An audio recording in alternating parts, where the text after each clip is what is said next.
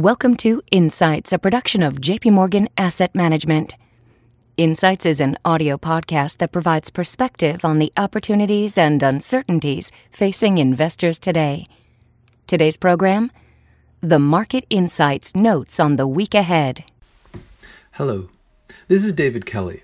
I'm Chief Strategist here at JP Morgan Funds. Today is March 4th, 2019. Should an overweight man with elevated cholesterol eat a 32 ounce steak? Probably not, you might say. Provided he stays comfortably seated in his chair, no short term problems may ensue. However, in the long run, it's clearly risky, and even in the short run, some obviously negative effects are being masked by the fact that he is sitting rather than engaging in vigorous exercise. The federal government is running a large and growing budget deficit, with apparently few negative side effects so far. However, in the long run, this is dangerous. Moreover, even in the short run, any increase in the deficit to pursue an agenda that transfers wealth from the rich to the poor could trigger some of the negative effects of deficits that the US economy has avoided in recent years. The last few weeks have seen some politicians and economists on both the left and the right espouse a convenient falsehood, namely the idea that the US federal deficit is not a problem. This is not so. And both fixed income investors and investors in general should consider the implications of rising federal debt in both their expectations for long term returns and their assessment of risks. On the right, the idea of a no deficit problem has manifested itself in the argument that the 2017 tax cut would pay for itself through economic growth. On Tuesday, the Treasury Department will release its delayed monthly budget report for January. And while data could be distorted by the government shutdown, it's likely to show the 10th month out of the last 12 in which the federal revenues were down year over year. In other words, even in a year where economic growth was clearly boosted by a tax cut, this boost was not sufficient to make the tax cut pay for itself. Actually, budget math makes this almost inevitable. Federal revenues in fiscal 2018 amounted to 16.4% of GDP. What this means, assuming revenues grow normally in line with the size of the economy, is that you need $6 of extra GDP to produce $1 of extra revenue. For a tax cut to pay for itself, the tax cut would need to be so explosive in its economic impacts that $1 tax cuts could produce $6 in GDP. This is what economists call a multiplier of six. The problem is that there's no evidence that such a multiplier exists, particularly when trying to extract growth from an economy that's already at full employment. A second string to the argument of the fiscal optimists is that the tax cut would unleash sustainable real economic growth of 3% or better, which might at least limit the growth of the deficit going forward. However, data released last week and due out this week continue to suggest that this is not the case. Fourth quarter real GDP growth, reported last Thursday, came in at 3.1% year over year, the best since the second quarter of 2015. This surge can, for the most part, be attributed to the effects of the tax cut in boosting consumption and investment spending. However, inventories are growing about twice as fast as normal in the second half of last year, and getting them back to a more average pace of accumulation will be a drag on economic growth this year. In addition, in the week ahead, the Commerce Department will likely confirm that light vehicle sales were even softer in February than in January, and that both exports and new home sales fell in December. This lack of momentum, combined with a slowing global economy and the impact of the government shutdown, could well result in a zero or negative reading for annualized first quarter GDP, with a year over year gain in real GDP falling 2% by the, second, by the third quarter. In their latest projections, the Congressional Budget Office projected real GDP growth of 2.3% fourth quarter fourth quarter this year, followed by 1.7% in 2020. These numbers seem broadly reasonable and should result in budget deficits of $900 billion this year and next before lurching above a trillion dollars in 2022 and staying there through the mid 2020s. But if deficits won't simply fade away in a booming economy, some on the left are proposing an alternative and very comforting view, namely that deficits actually should rise and will do no harm at all in our current economy.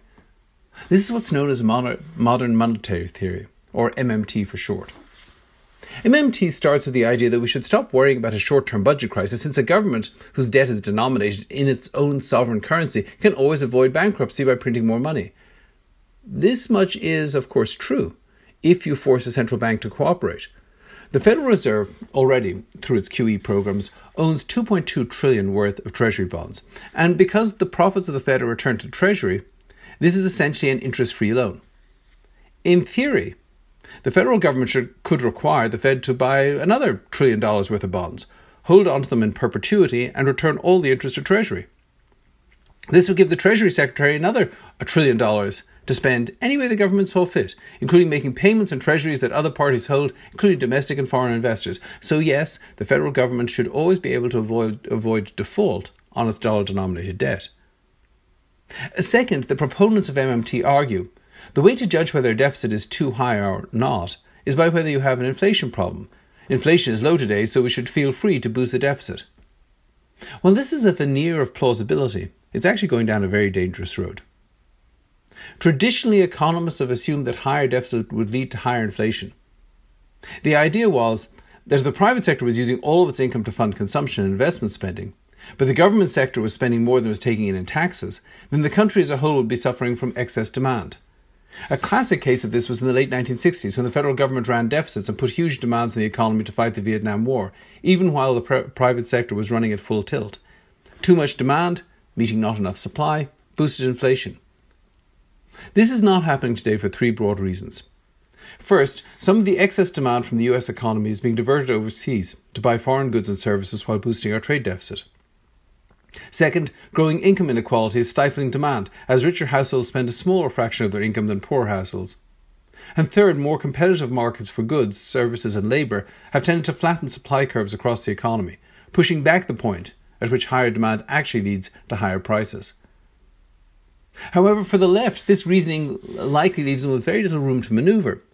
The very policies they espouse, such as a $15 minimum wage, Medicare for all, or college debt forgiveness, would redistribute income from rich to poor, and thus result in that excess demand that causes inflation. It is, of course, possible that some policy choices could uh, boost the productive capacity of the economy. However, like the 2017 Tax Act, the danger is that too much of the spending effectively goes to increase consumption, rather than investment spending. Second, and more broadly, there will always be a price to pay for higher deficits in the long run. All financial assets, including stocks, cash, and government bonds, are essentially a claim to some share of the output of the US economy.